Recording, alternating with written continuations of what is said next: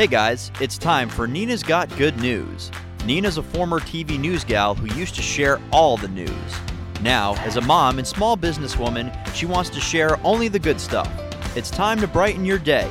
So here's your host, Nina B. Clark. Hello, everyone. How are you? This is Nina Clark, your host of Nina's Got Good News. I'm so excited that you're here. You came back for this next episode. The mics are working. This is amazing. You guys are awesome. All your support is what keeps me going. This is a movement to share good news, and we are growing strong every single week.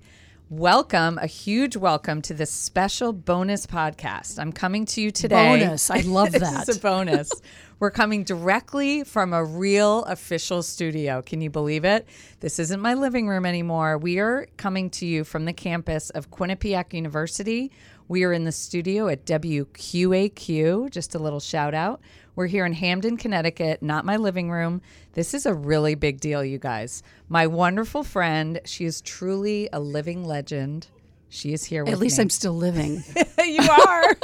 She is a living legend in the state of Connecticut. My former TV news colleague, Ann Nyberg. Ann has spent nearly 40 years. Think about that for just a second. TV You're not news. Even 40 yet. I am too. I just really always so happy. I just turned 46 this weekend, Annie. You got to keep up. Okay. Didn't you see my Instagram? Yeah. Well, you know, 40 years is 4 decades. And, I know. And I think I just graduated from Purdue University yesterday, but guess what? I didn't. Well, how does it feel? You were the longest serving full-time female news anchor and reporter in Connecticut TV history. So basically, you're like a historic figure. You know, I'm proud about that because when I got into the business in 1979, yes, do the math, it'll be 40 years in 2019. We're going to have a party, by the way. You think? Yeah, big one. I think so, too. I wanted to get to a place somewhere in the United States where I could find a home, a community, raise kids, and be a journalist. And it happened. And you know, you live and die by contracts. You know, a lot of it is luck. But I'm a storyteller since I could learn to read, 6 years old. And I just keep telling stories. I can't help myself, even though there aren't a lot of brochures anymore in places because, you know, it's all everything's online. Yep. I never met a brochure I didn't love. So how did you even get into news? Let's go back. Take us back. So you went to Purdue. You're such a nice Midwesterner. That's one of the many reasons why everyone loves you, because you're so nice, because you're from the Midwest. So have you seen me early in the morning? Yeah, right. No, maybe not. We'll talk to your husband, Mark, about that. Yeah. But so you go to Purdue, and then what happens? How did you know? Obviously, you know you're curious. You're like me. We're both nosy people. We want to know the scoop. And then tell everybody. Yeah, we want to know the scoop right away. But so how did you know you wanted to get into this? You know, I went to Purdue, and I thought I was going to be a business major. And then I remembered that I hated numbers, and I don't have a mind for that. So I went into the School of Journalism and started writing. And when I got out of Purdue, again in 1979, I interviewed at the 3 local TV stations in South Bend, Indiana, where I grew up. And the ABC affiliate said, come on, we'll take you. You don't have much experience. Because back then you didn't really have internships like you do now. Mm-hmm. And I did the morning cut-ins in Good Morning America, and that just took off. I mean, I learned on the job, though, and made my mistakes in a small market, obviously, and then just went on. And I can't imagine doing anything else. Somebody said to me today, you know, haven't you had enough? And I think to myself, do they ask men that same question after they've been on the air 40 years? I'm not sure. But probably not. I haven't. I am so curious, as you said, and love to write about everything, especially the everyday person. You know, you're a small businesswoman. I have a boutique in Madison, Indiana called Madison, Connecticut. That is. My brother lives in Madison, Indiana. Annie Mame. Yeah, we love Annie that Mame. Store. So cute. And I know what it is to be a small business person. It's very hard. It's very hard. But that's another part of me that I've learned. And so I love to see what people are doing, what they're creating, what they're trying to, raise a family on, that kind of thing. And so there's not a small business I'm not fascinated by. So that's probably why you're telling their stories so well. Right? I guess. Because you can relate. I can relate. And when I launched the Nyberg show 6 years ago. That's your long format show. Just like what you're doing on your podcast. I give people a chance to breathe and tell me, well, why are you doing this? Mm-hmm. How did you do this? How did you start it? Because I think if somebody else hears it, maybe then they think that they can do it too. Mm-hmm. And that's just been so fun. And I have a lot of folks on, maybe like you're doing as well, who wouldn't be on. I spotlight people who can't cut through the clutter because I think that they should, but it's very difficult to do that. Mm-hmm. Monday, when this comes out, I'm having a photographer on who is from Laguna Beach, California, who shoots weddings on the West Coast and the East Coast. And she's been at it about 6 years or so, but she has a thing that I haven't seen before. Mm-hmm. So I contacted her on Facebook. She said, sure, I'll come on. So people want to be heard. But yep. They want to tell their story. They want to tell their story, yep. But I feel like we're living in a world that's so fast-paced. Okay, give me 2 minutes, give me your elevator pitch, and move on. You can't do that. And I love to hear people's stories. So what was it like? You know, you got the call that Connecticut wanted to hire you. That was a bigger market from where you came, and that they were going to have you on to be the anchor, the main female anchor, right? At first. Well, this is how this went. So I started in South Bend, Indiana. Yeah. And actually, the television station was in Elkhart, Indiana. And then I went to Oklahoma City and worked for an ABC affiliate there, K-O-C-O. And then I went to NBC, which was KTVY then. Now it's K-F-O-R. And my husband came to Connecticut on a postdoc at Yale. And I interviewed here. And I had just had our first baby, Lindsay. And so it was really, when I walked into the TV station and they saw that I was 9 months pregnant. Now this is almost 32 years ago at Channel 8. I didn't get a call back. Uh-huh. Interesting. Interesting, yeah. Right? Yeah. So then Lindsay was 9 months old or so, and I sent another tape, and they hired me. I already had 8 years experience, but the pregnancy thing, that particular management didn't like, and I thought, really? Come on. I've been at this 8 years. This isn't going to change me. So that was very interesting. So then I went in as a reporter, a weekend anchor, and then pretty quickly after that was a main anchor. Yeah. Oh, I remember. But you were there with all kinds of stuff. I have to tell your listeners that you're such an awesome producer. Aww. There are few producers that I've worked with that just get it, who understand nuances, because you paid attention. Lots of people are just living in the moment; they're not paying attention. Yeah, you have to look at the big picture. Mm-hmm. So I miss you in my ear and my IFB. Oh my gosh! You know, I would whisper you sweet nothings, just tell you how amazing you were, just to keep you going. My sanity. But we did have fun, and that's where I learned how to do everything. And I learned so much from you. You were such an amazing role model for so many of us. And I often say, and you might, I don't even know if you think of yourself this way, but I often say Annie is someone who's like a trailblazer. You know, you sort of blaze the way for a lot of us who are girls, who are women, right, in this business. And you've done so well. And you're now like a living legend. You're a grandmother figure, and you're a grandmother too, yes, for of real. One. Yeah. But I just think that sometimes, you know, we forget that we need to pat each other on the back and say, you really did teach me. You taught so many of us. Well, you're so cute. So many great things. I don't think of myself that way, but I do think of this, that it is up to us to teach those coming up from behind us. Men, women, don't take nonsense. You know, don't say to people, and I learned this early on, don't say you don't know something. Look it up, figure it out, do it. Yep. You know, don't twist your hair. Mm-hmm. Well, I guess a guy wouldn't do that, twist their hair, unless it was really long. And say, well, I don't really know. Just figure it out. Do it. Yep. I worry about work ethic. Hard work will pay off, and sometimes you think, oh, where is this going, but it will go somewhere. You just have to keep at it and surround yourself with people who will feed your soul. Mm-hmm. Get rid of the negativity. You know, we live in the state of Connecticut, and we're in an election year, and I hear negative.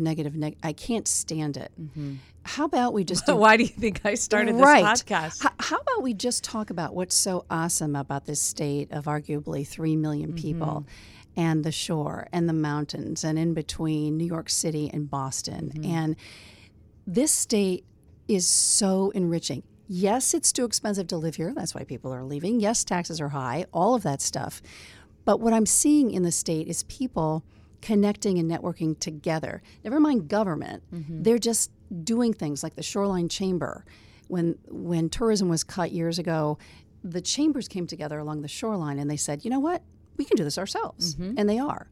So you can't count on government to do everything. Right. You have to figure out what you want to build and build it with people around you. Mm-hmm. If you want to build a radio station in your home, go do it. If you want to, just figure it out. Yep. Somebody else did 70 years ago. Well, that was one of the things that I wanted to talk about today, because you and I love this state, right? I grew up here, unlike you, but I grew up here, and I loved growing up here. I loved it so much that I came back and worked here.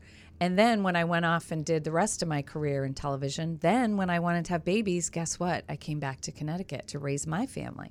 That's how much I love it. And now some of your girls have come back. I know Lindsay's back. Is Katie back? Katie just bought a house in Connecticut. Okay, I have two here and one in Washington, D.C. Okay, I know, Sarah. We'll get you back. We're going to reel Sarah back in. But Lindsay and Katie are back, and Lindsay's had a baby, so now you're a grandmother, and Lindsay's raising her baby, her boy, mm-hmm. here. So I want to talk about what we love about the state, right? Because it does break my heart a little bit. I have a lot of friends that are moving, Annie, and it really is hard for me because I want to convince them to stay. So what do you say to people when they ask you about why do you love Connecticut so much and how can we convince people to stay here? When we went through those tragic times of 2008 and 2009, and people thought, oh my gosh, what is happening? What is happening?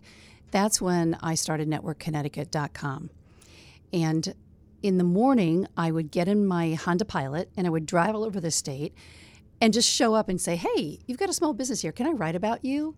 Oh, you're a photographer. Can I write about you? And I would take pictures and start telling stories. And so Network Connecticut to me is networking and connecting people around the state about all this cool stuff that they're doing. And I thought of myself as kind of a megaphone for the state of Connecticut to say, look, go inward and see what we're building here. And stop with negativity. I mean, I won't live long enough to write all the things that are going on in this state, all the things that are coming here. The good things that are coming here. The good things that are coming here. And if you just walk out outside your house right now and look at the leaves and look at southern New England, mm-hmm. it's gorgeous. Do we have our issues? Yes, we do. But I see a ton of give back in mm-hmm. people here. I see it every day by what I do, by what I report on. To build a community, you have to be a part of it and you have to help build it. And you can't just take. Mm-hmm. I worry about a world where we just take. Well, what are you giving back? Yeah. What value are you adding? What value are you adding? And I think, you know, the greatest generation, they rolled up their shirt sleeves and said, you know, hey, we're going to build this country. And guess what? The country was built on small business. Mm-hmm. That's what it's about. Mm-hmm. Now, if you look at all of our cities and towns and you look at how expensive it is to have a bricks and mortar, that's troubling, and everything's going online. But do we really want to sit in our house in pajamas all day long and just order stuff? Right. I get that it's really easy, but I'm a love of the old-fashioned department store, the 6 or 7 person to person, seeing customer service, guy in an elevator. I mean, I sound really old, and I am. Grandma. Yeah. Well, I'll be 62 in January. I tell people that all the time. So deal with it. Yeah. But, you know, the department stores were built for the middle class across America. The Gimbel's department stores. In South Bend, Indiana, it was Robertson's department store. And it was a big, big deal. So I worry about, will everything go online? Will Amazon own everything? And people just have warehouse jobs? I don't know. We're sort of at a Wild West point in our lives right now. And what I want to make it is safer for our kids. I mean, my kids, my grandchild, children are growing up now in an active shooter situation in preschool. I mean, this is crazy. So if in bringing it back to what's good, if we remember kindness, if we remember to say thank you, if we get out of our own way and stop taking selfies all day long and look toward other people, just random acts of kindness. That's how I was raised. Mm-hmm. I'm sure that's how you were raised. And guess what? It's really easy to do that. I always say kindness always wins. It does. One thing I'm teaching my kids is just be kind. And whatever you do in life, you will be successful if you are kind. And that lesson is I'm just beating a dead horse, but they listen. I swear to gosh, they do listen. It's almost working. Rare now, right? Yeah. When I wrote my first book, Slices of Life, I did this little test, and I went out to a mall, an outdoor mall, and I just observed people. And I was looking for holding the door open for the next person going in or pleases and thank yous. I didn't see a lot of it. Mm. We got to work on that. We have to work on that. And I'm not Pollyanna. That's just how I was raised. Right. We're not perfect. No, of course not. Right, but it's just those little things. Do I give you this gift now? Oh my gosh! Is this my birthday present? Yeah. No. So I'm a knitter. Oh my gosh! So Annie, this is a cowl. I love this. Oh my, this is good for hockey. Yes. So you put it around your neck. Mom. You can, and it's knitted on size 50 needles. They're like Fred Flintstone bats, and so it knits really, really easily. So you can cover it over. You can use it as a shrug, and it has glitter in it, which is of course my favorite color. For me, perfect. Yeah, glitter. Right, so we love a little sparkle. So there you go. Annie, you're so kind. Yeah. See? So there you go. You're so kind. See, it all comes back, right? Well, I just thank you. That is so thoughtful. Oh, you bet. Gosh. You bet. Enjoy. I just it's just going to keep me cozy at the hockey rink every single day. I learned a long time ago, and Dan, you should hear this too. If your neck is warm, your whole body's warm. Oh my gosh. I learned that late in life, but it so works. If this is warm, everything else is good. That's good. Because I'm so old, I can pass on these things. I know. You're going to have to teach me how to knit. So easy. So tell me a little bit more about, let's talk a little bit more about Connecticut. What's your favorite place in Connecticut? If you could just pick one town, since we're on the topic of what we love and why we love Connecticut, what's your favorite? Or maybe just... What's your favorite area? Shoreline. I know. We're kind of biased because we both live by the water. Because I grew up in South Bend, Indiana. Mm-hmm. Okay, so not too far from Lake Michigan. Mm-hmm. And my grandfather in 1964 bought a tiny little 900 square foot knotty pine cottage, and so that was my water growing up. But to be by the water, the shoreline of Connecticut is tremendous. Having said that, the Litchfield Hills are gorgeous. I know. I bet right now with the leaves, it's even more stunning. Spectacular. I can't say enough about Connecticut. If you get out of your car and look at this state, the streams, I mean, some of the best fishing around is in the streams in Connecticut. Historic places. The Goodspeed Opera House, really, on the Connecticut River. How gorgeous is that place? I love that place. But the farms, some of the farms are coming back. We used to have thousands and thousands of farms in the state of Connecticut. And now people are deciding, oh, gosh, we should be sustainable. We should grow our own food again. For some reason, in the world of TV dinners, we got away from that or something. Yeah. And the architecture, too. Like the architecture. Where you work in New Haven, there's so much, the architecture. Just get out of your car. Not just Yale, but just in general in New Haven, there's so much beautiful architecture. And look, I'm not from here. I was born in a Quonset hut on an Air Force base in San Angelo, Texas, okay? Raised in South Bend, Indiana. But I know that my folks always wanted to bring us to New England. Now, we never got here. The closest place we got was Williamsburg in Virginia. But that was sort of close. But it's amazing, the heritage, the history. It's just a great place. I pinch myself every day loving being in Connecticut. Mm-hmm. I think it's terrific. I know. I love it too. I feel so lucky to live here. Well, so tomorrow's a big election, right? We're not going to, talk a lot about this because we want to focus on all the positive stuff going on. But I think my mantra is always that change is good. That's just the way I think of things. When change is happening, I always embrace it. And I think it's good. And so our governor is retiring. And we are going to have a new governor this week. So what are you hearing from your viewers? What are you hearing from residents of Connecticut? What do they want to see from this next administration? I mean, you've obviously been a witness to many administrations in Connecticut yourself since you've been in Connecticut for almost 40 years. But what do you think the people want to see?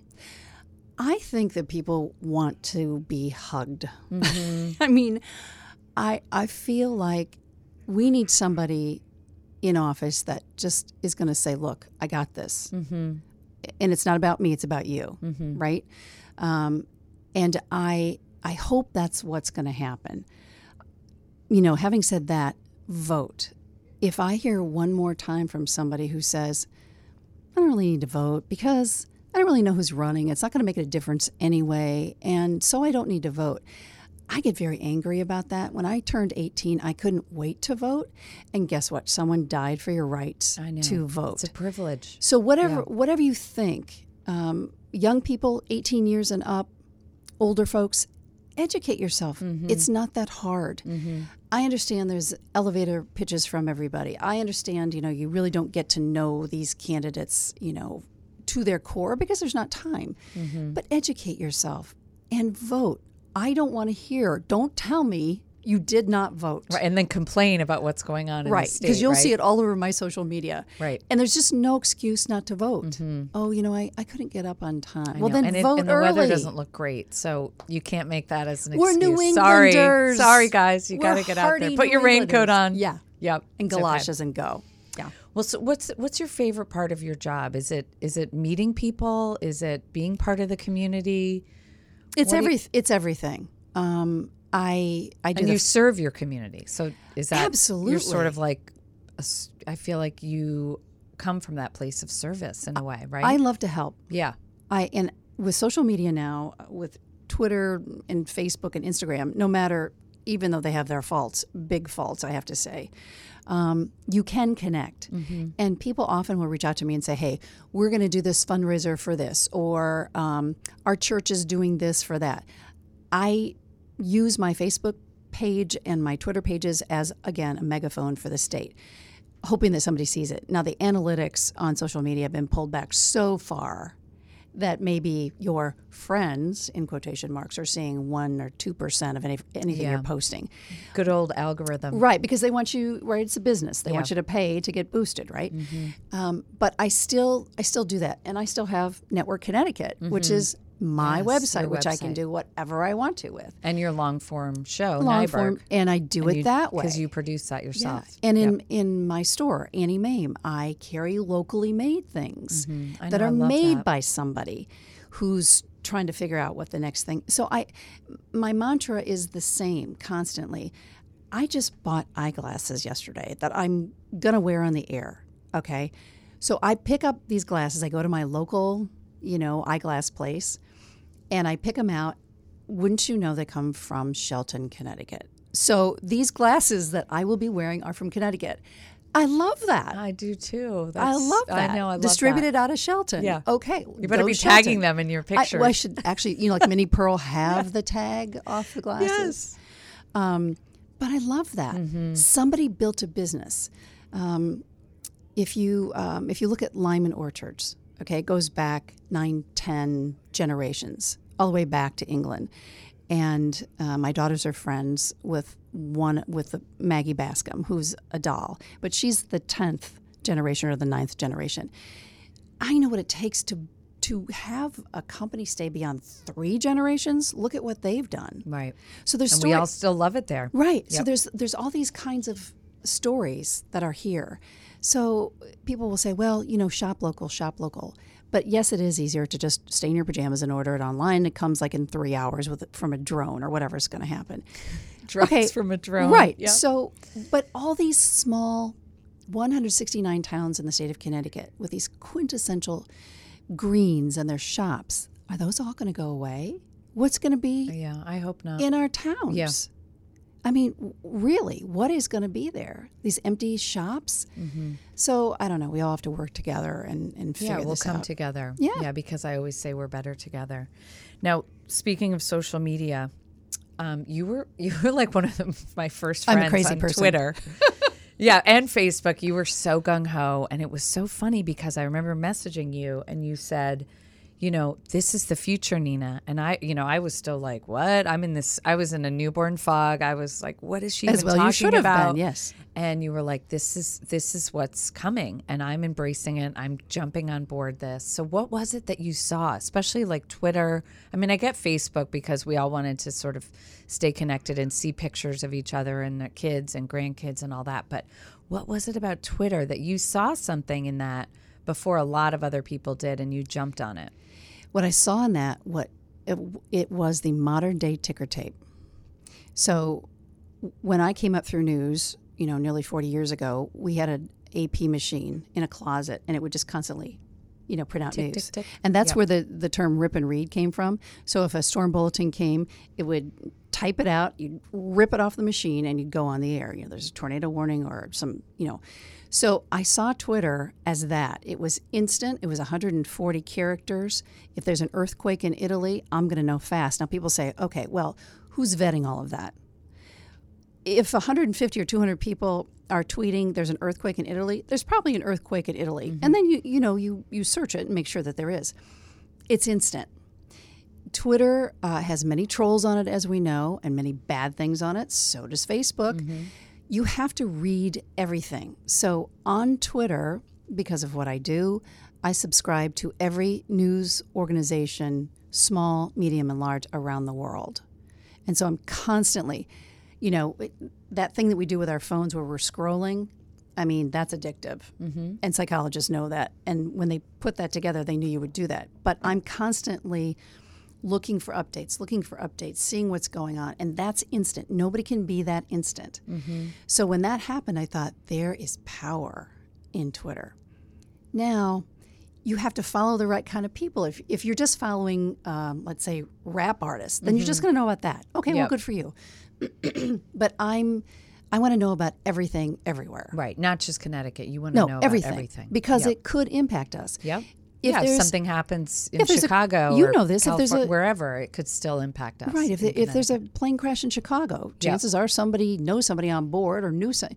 It's just we're all connected that mm-hmm, way. Mm-hmm. So I am fascinated. Now I wake up at 4 o'clock in the morning when I can't sleep, and I'm addicted. Is that an age thing? Yeah. Is that what's coming for me, Annie? Probably. I grab my phone and I start rolling through Twitter. So then you know what's going on in the world. So I know what's going on. Yeah. When you really wake up, then you have a sense of what's going on. Yeah. And so when you're in television news, I took it seriously in that you live it, eat it, breathe it. Mm-hmm. I can walk away to knit you a cowl, although that was really fast.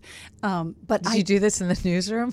I have done stuff in the newsroom for charity, events. I got to get stuff done. Somebody said to me, "What are you doing in the newsroom?" I said, "Well, I've got my earphones on. I'm watching the news and I'm knitting. Okay, so I'm doing three things. You, multitasker, right? I think of myself as an air traffic control tower person. Yes. That I'm always on. If you message me while I'm live on the air, you'll get a message 6 or 10, back. 11, you will get a message. I know. I've done that before, and I was like, "Oh wait, she's on the air. Oh, that's okay. She's still going to write me back." Yeah, of course. It's hilarious. Well, so we do a feature here about Instagram because for me, you love Twitter, I love Instagram, and I always say right now the gram is my jam. Although I do know that in 6 months something else may be my jam, but for now the gram is my jam. So on Instagram, who is someone that you love to follow that our listeners might want to follow as well? I knew you were going to ask me this because you told me you were going to ask me this. And it can't be Ann Nyberg. No, of course it wouldn't be. Platforms now are feed and watering platforms, right? It will kill you. I mean, if you denote all this time to Instagram and Twitter and Facebook, hours will go past and you've done nothing in the day. Instagram, I mine for interesting things that are going on. Do I have one favorite one? No, because again, I'm scrolling. I don't do stories on Instagram because I just don't. I see a lot more ads on Instagram because it's a business. And so ads are like popping. Facebook. Yeah, they're popping up because you're being paid to be boosted and all that. And I'm getting weary of that already. So yeah, what's the next platform? We don't know. Because it's the Wild West. I know, which is kind of fascinating to me. I just can't wait to see what's going to come. It is. And the news is fascinating too because there are so many platforms for news. Mm-hmm. Young people are not sitting around a dinner table at 6 o'clock to find out what's going on. They already know. Yep. Because they watched it on this little device. Correct. They've already seen it. Right. Yeah. And 40 or 50% now, everything is mobile. Mm-hmm. So you have to be mobile. So when people sort of look to you as an expert majorly, what do you say when people are like, what do you think is going to happen in 5 years in TV news? What do you see? What do you see? If you had a crystal ball, what do you see in 5 years? The answer is nobody knows. Nobody knows, which is kind of fun to think about, right? The network level doesn't know. They're pushing everything to digital. They're trying to get it online. I think whatever the business was 5-6 years ago was late to the party, news included, because they didn't think this was going to go so fast. Mm-hmm. But it has. So everything's mobile. Everything's digital. But because there's so much competition, how do you cut through the clutter? So you brand a TV station, you brand your business as best you can, but it costs money to get the word out there. It just rolls back to me with Network Connecticut and the Nyberg show and rolling my fireplace around the TV station. Which is amazing, by the way. You guys have to watch it on Facebook. It's so good. Yeah, and I just, my deal with that was, who works in this building? I mean, you see people on air, but who's running the cameras? Who's writing the stories? So I'm fascinated by, I think I've done 18 of them now, by rolling around my fireplace in the building and talking to people that I work with every day but don't really know. Mm-hmm. And they bring in things, we find out about them, they place, I just, again, I'm fascinated by what people do. Yeah, and their stories. Yeah. Yeah.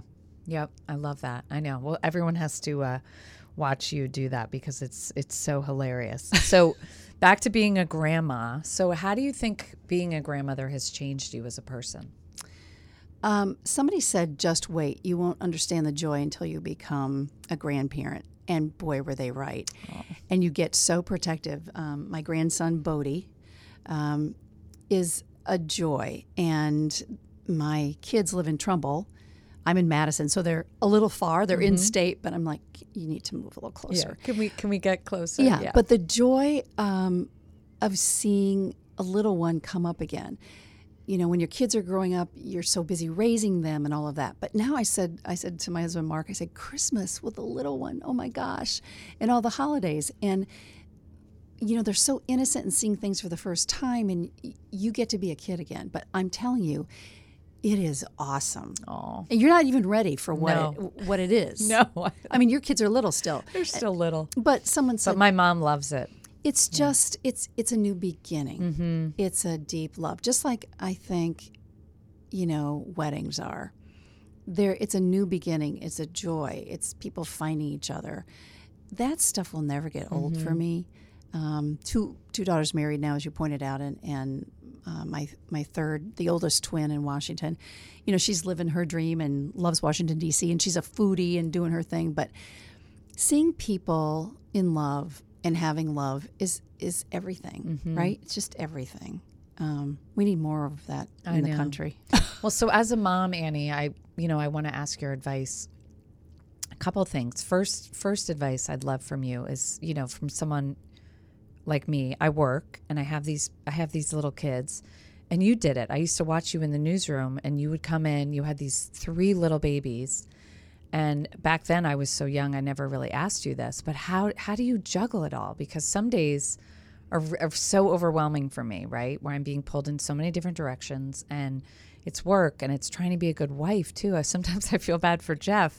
And then I have these kids, and, you know, I don't have a nanny. I don't have that. So, you know, how do you do it all? How did you juggle it? Well, here's what you have to know. You have to know that the bottom will drop out many times and that the day will not be good or perfect in any way. And I tell women this all the time. Make sure whoever your partner is, that you're in it together. This is not about you just raising your children.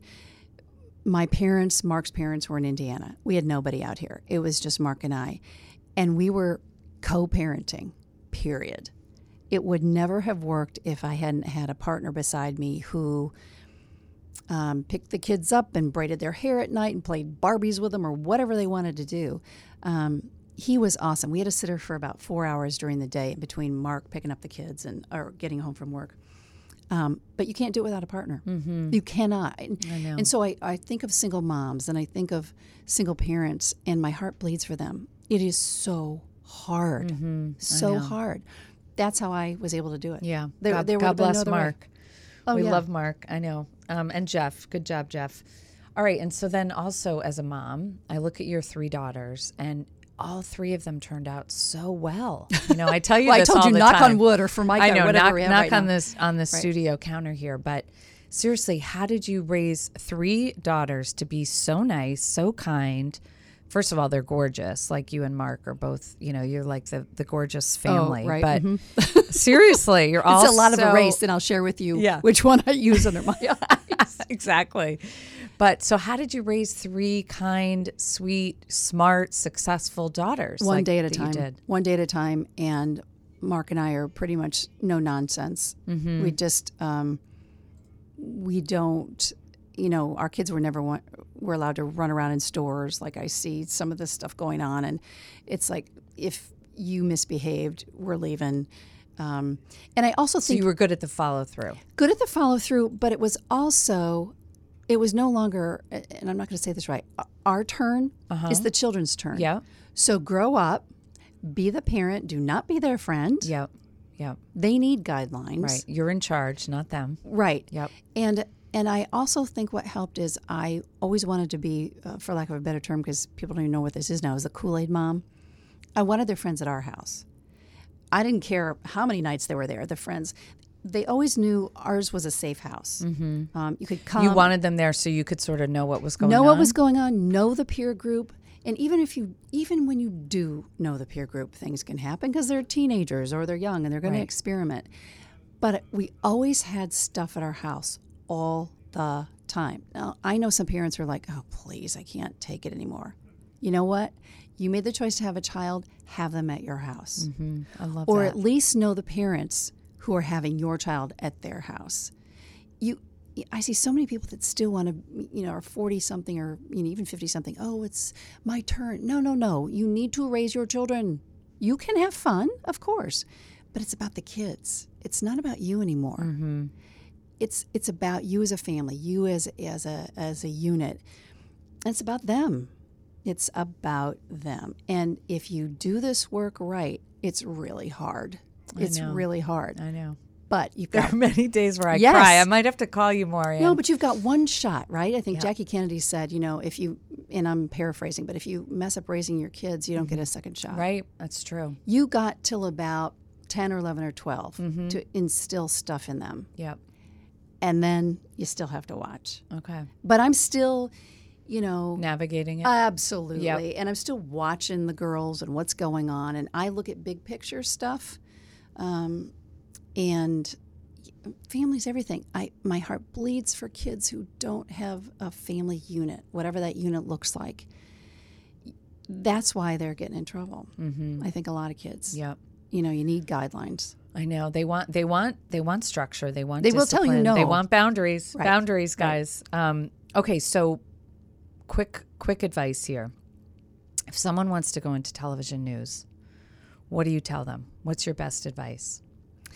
Well, things are much different now. I'm sure you get this all the time. Yeah, you're famous. Well, I don't think of myself as that way, but I just write all of the time. If you don't like to write stories, you don't belong in this business at all. People who think it might be glamorous, it isn't. We don't have someone fluffing us.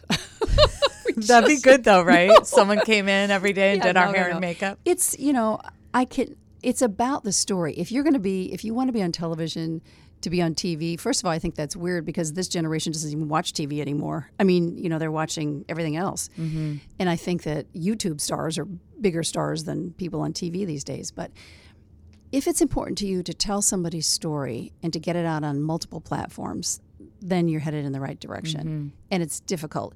So we're on Twitter, we're on Facebook, we're on Instagram. I'm blogging on my website. I'm doing TV shows, news shows. I'm doing Nyberg. I'm doing Fireplace. I'm doing everything I possibly can. But that's in my DNA to just tell stories. I can remember as a kid when I learned to read and I could read a billboard for the first time. I thought, that just opened up my world to I can read. So once I could read, I could tell stories. Mm-hmm. And I'm, I told you I'm almost 62 years old. I'm going to die before I get to tell all the stories. So I run at life urgently. I'm giving it all until I'm not here anymore. And I love that. So if I'm doing three things at once, I'm thrilled. Right. I know you're such a multitasker. So do you tell people still to go look in the smaller markets if they want to do TV news? Is that really the way to go these days? You used to be able to make your mistakes there. That's no longer the case. You know as well as I do. If you have a year experience, you might end up in New York City, but you're not making the money that you used to make. And you're schlepping a lot. Mm-hmm. It's elements. It's working holidays. But it's so different from when I started. Yep. I loved working with a camera person because there were two of you on a story. If you're going into a neighborhood or there's been a shooting, there's two of you. Now there's just one in many cases. It's just you to shoot it, to talk to people, to watch your back, to do all. That's crazy to me. Mm-hmm. I know that's the world in which we live. We used to have one-man bands, 40 years ago too. But the world's different now. And I think tandem is terrific. Mm-hmm. But the money's not there now. I know. It's different. It's very different. Yep.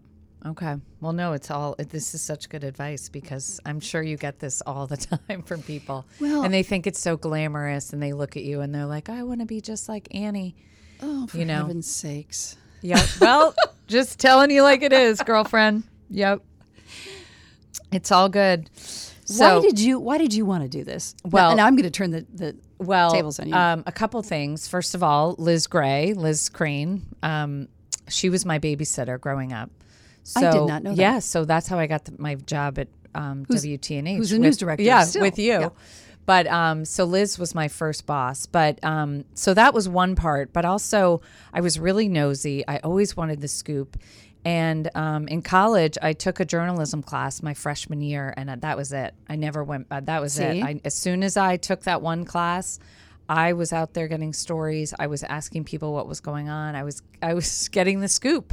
Did you keep a diary when you were little? No. Because that's what led to me. I did, actually. Yeah, when I was little. And I've actually looked at those since, and they crack me up. But that you were writing. Yep. You were writing. Yep. Yeah, and I actually love writing. I mean, that's like when you were saying about early on. Make sure you love writing. If you want to go into news, make sure you love writing, because there is a lot of writing. And the other thing, too, that drew me to news was that I had a strong work ethic. I was always working. You know, my parents started me having jobs when I was young, and I never stopped working. I was always working. And so I think, you know, one of the things about TV is you have to work hard. I worked crazy hours, not only at WTNH with you at Channel 8, but in every job I was always working crazy hours, and I didn't complain about it. It was just kind of what we did. I didn't really know any different. And I often worry about the people coming up now. Work-life balance, that's what they want. Yeah, but I wonder if they're willing to do the overnight shift and the crazy hours. I don't know. I feel like, are they willing to do it? I don't know. And are they smarter than we are? Because I know. Because they actually spoke up and said, I'm not going to do this. And we were like, sure, I'll take the job. It's overnights for $10,000. That sounds amazing. Right. So I often think that, oh, we work so hard and all this. But is this generation's work-life balance where they get lots more vacation? I mean, I had to work forever to get more than 2 weeks. Yeah. That's not the case anymore. I know. However, you know, at Google and places like that, they have all the bells and whistles and food. Oh, yeah, and they play recreation, ping pong, but they never leave the building. Yoga. Yeah, they never leave the building. They drink beer. Yeah, there. I would be claustrophobic. Yeah, they never leave. No, right. They never leave. I know, it's so interesting. So, okay, well, Ann, I just want to say thank you so much. We're going to wrap it up by telling everyone to go vote. Yes. Right? I'm sure you have many takeaways from today's episode, listening and learning from Ann. Thank you for doing this, by the way. Oh, well, you're so great. Thanks. You really inspired me. I'm telling you, Annie, there's so much about your work and our friendship and our relationship and what I learned from you that you inspired me so much, and you still do. So just know that so many people love you and look up to you, and you're such a role model for so many of us. So keep going. Well, you're very kind. We need more of that, right? I have to. I have no choice. I know. Well, that's going to be your legacy, yes. And that's important to think about, right? I think about that a lot. So think about your legacy, and I think of one of the things that Annie is all about, community. You and have that's to be. Such a big part of you. So you have to be. If anyone's out there listening and, you know, you're inspired by community, think about Ann and what she's doing, and maybe, you know, we can all learn and get better at that from you. We learn from you. And keep doing this, Nina. Oh, well, thank you. Thank you. I love doing it. So, and thanks to our amazing intern here. He's such a rock star, this guy, Dan Ball. He's going to go far. I know. Well, he is the podcast extraordinaire, also TV and radio here at Quinnipiac University. So, big shout out to everyone at Quinnipiac. And Annie and I were really blown away walking around the campus too, weren't we? Right, because I used to live 2 miles down from Quinnipiac College. Yeah, now university. Right. It's huge. I know, it's like legit. And the hockey team. Let's give a shout out to the hockey team. So anyway, thank you to WQAQ and Dan and everyone at Quinnipiac for hosting us today. And a big shout out to Ann Nyberg, my friend and former colleague, someone I love so much. Thank you so much. Thank you so much. So thanks, everyone, for listening. I'm so grateful for all of you. I know that I would never be here without all of you inspiring me and supporting me. And every day I work to be a kinder, better person. Stay tuned for next week's podcast. Remember, you can always find me on iTunes. Please be sure to subscribe and rate and review my podcast. The mission of this podcast is to get better together as a community here in the audio space. For now, I am your host, Nina Clark. So happy to be here. And remember, get out and vote. Let's connect on Instagram because, as I told Ann Nyberg, right now the gram is my jam. Thank you again for listening, and let's all keep being awesome.